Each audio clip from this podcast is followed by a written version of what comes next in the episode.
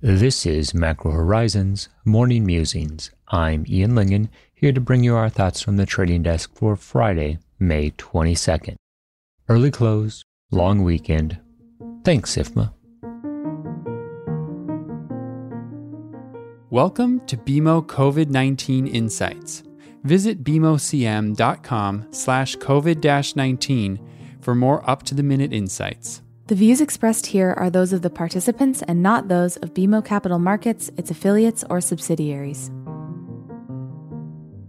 It's the final trading day of the week, and with a recommended early close and absolutely no economic data on the horizon, our expectations are for a relatively quiet session. Memorial Day weekend is ahead, and while that has historically marked the beginning of summer with plenty of travel options, the pandemic has definitely changed that landscape. We will be watching the sentiment in risk assets as we contemplate the final trading week of May. Now, we've been on about how the first part of this quarter has been about defining the lows of the recession, while the latter part of the quarter will be useful in judging how quickly the recovery can come.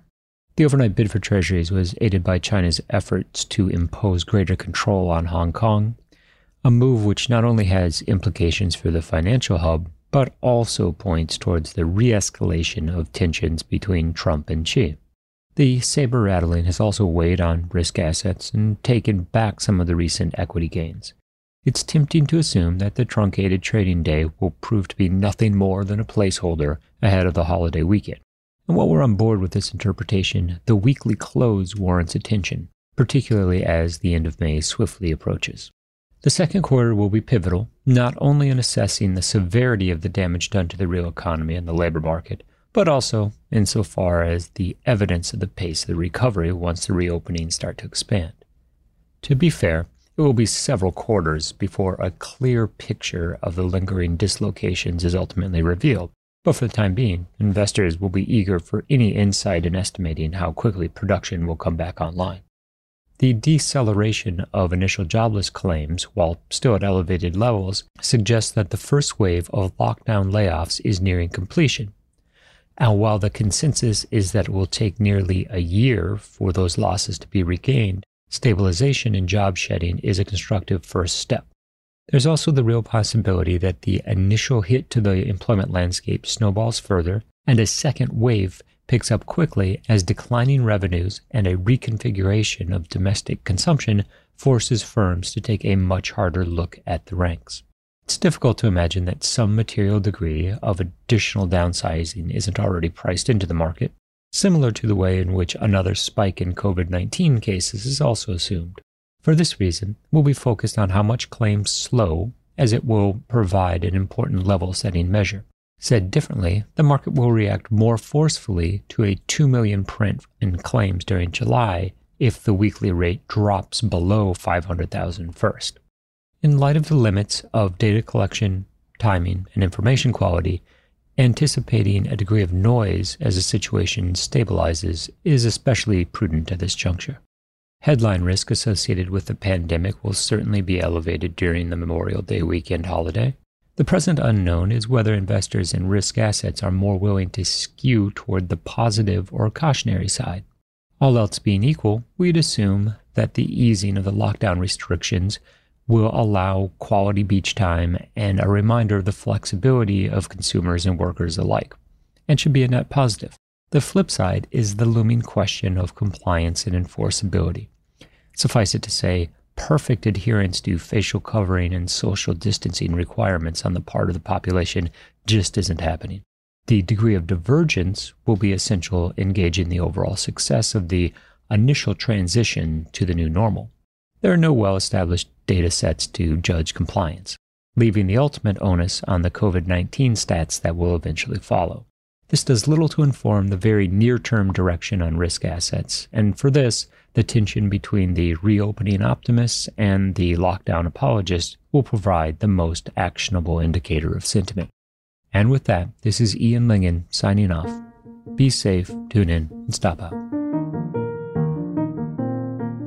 Thanks for listening to Macro Horizons. Please visit us at bmocm.com backslash macro horizons. We'd love to hear what you thought of today's episode, so please email me directly with any feedback at ian.lyngen at bmo.com. Thanks for listening. You can subscribe to this podcast on Apple Podcasts, Spotify, or your favorite podcast app. For more insights, visit bmocm.com slash COVID-19. This podcast has been prepared with the assistance of employees of Bank of Montreal, BMO Nesbitt Burns Inc., and BMO Capital Markets Corporation, together, BMO.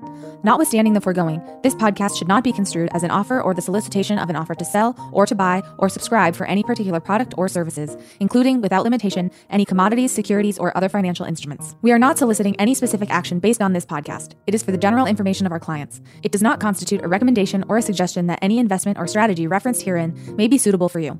It does not take into account the particular investment objectives, financial conditions, or needs of individual clients. Nothing in this podcast constitutes investment, legal, accounting, or tax advice, or a representation that any investment or strategy is suitable or appropriate to your unique circumstances, or otherwise constitutes an opinion or a recommendation to you. BMO is not providing advice regarding the value or advisability of trading in commodity interests, including futures contracts and commodity options or any other activity which would cause BMO or any of its affiliates to be considered a commodity trading advisor under the U.S. Commodity Exchange Act.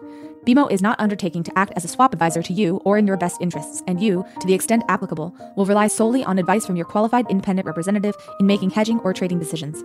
This podcast is not to be relied upon in substitution for the exercise of independent judgment. You should conduct your own independent analysis of the matters referred to herein, together with your qualified independent representative, if applicable.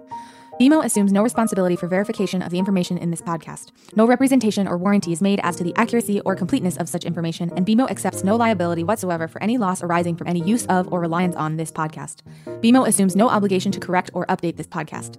This podcast does not contain all information that may be required to evaluate any transaction or matter, and information may be available to BMO and or its affiliates that is not reflected herein. BMO and its affiliates may have positions, long or short, and affect transactions or make markets in securities mentioned herein, or provide advice or loans to, or participate in the underwriting or restructuring of the obligations of issuers and companies mentioned herein. Moreover, BMO's trading desks may have acted on the basis of the information in this podcast. For full legal disclosure, please visit bmocm.com/legal. To access our full disclosures for equity research reports, please visit researchglobalzero.bmocapitalmarkets.com